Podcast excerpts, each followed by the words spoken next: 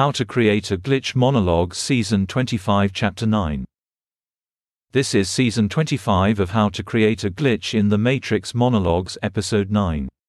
In this episode, we will be talking about exclusive or archetypal relationships in relation to the cycles of bodily rhythm. In the last episode, we talked about how you can determine the ratio of an interaction with some other person by determining the task time divided by the period of the interaction. This ratio gives you, using the generalized equation, the ability to predict future interactions as they would occur naturally. Now, just as a rhythm can be substituted for another, displaced by another or linked to another, so too can an interaction rhythm. Thus, not only is there a relationship between our bodily rhythms and our interactions with others, or the cycle of that interaction. So too is there a relationship between the cycles of our interactions and their interactions with others. Thus, the change in the period of rhythm B times the change in task time of rhythm A over the change in the period of rhythm A is equal to E times 10 to the exponent negative x. Thus, any interaction between three people where person A is choosing to spend time with person B over person C can be defined by this equation. Which is to say that substitution of one cycle for another follows this equation, just as the substitution of a bodily rhythm for another follows this equation. Now, identifying the rhythm or rhythms involved in the substitution involves figuring out what rhythms you inhibit during the task time of the intersection. So, for example, if it is a platonic relationship then the sexual cycle is inhibited.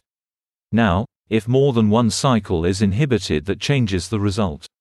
Each inhibited rhythm creates a separate pocket or bubble of consensuality embedded in the next. Thus, the problem with lumping together a sequence of time as an intersection is that during that lump period are outs, separations followed by returns. Thus you cannot use a single ratio to correspond to a sequence with numerous separations and reunions. You have to break it down into separate segments. Thus the example given in the last episode of a task time of 6 hours is too long to be realistic. There would be numerous outs and breaks segmenting that time frame up. And since we know that there is linking of the various rhythms and substitution of one rhythm by another, it becomes increasingly complicated to input numbers without being precise. The calculations will only yield accurate numbers to the extent that the measurements are precise. Let me give you an example. Let's suppose you don't see your platonic friend for four days. Then, after four days, you see them for eight hours.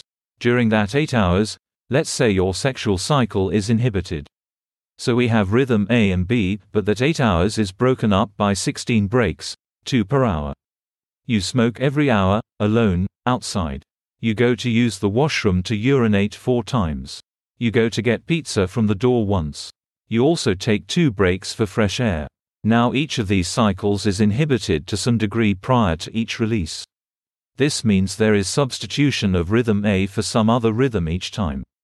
Now, if we had all the data, we could figure out the change in the period of each rhythm caused by the substitution of rhythm A using the equations set out in this season. Each rhythm creates a pocket of consensuality during its inhibition, which is interrupted by the expression of the next rhythm, taking an out. In other words, arithmetic relating to A and B is difficult, requiring more complex analysis.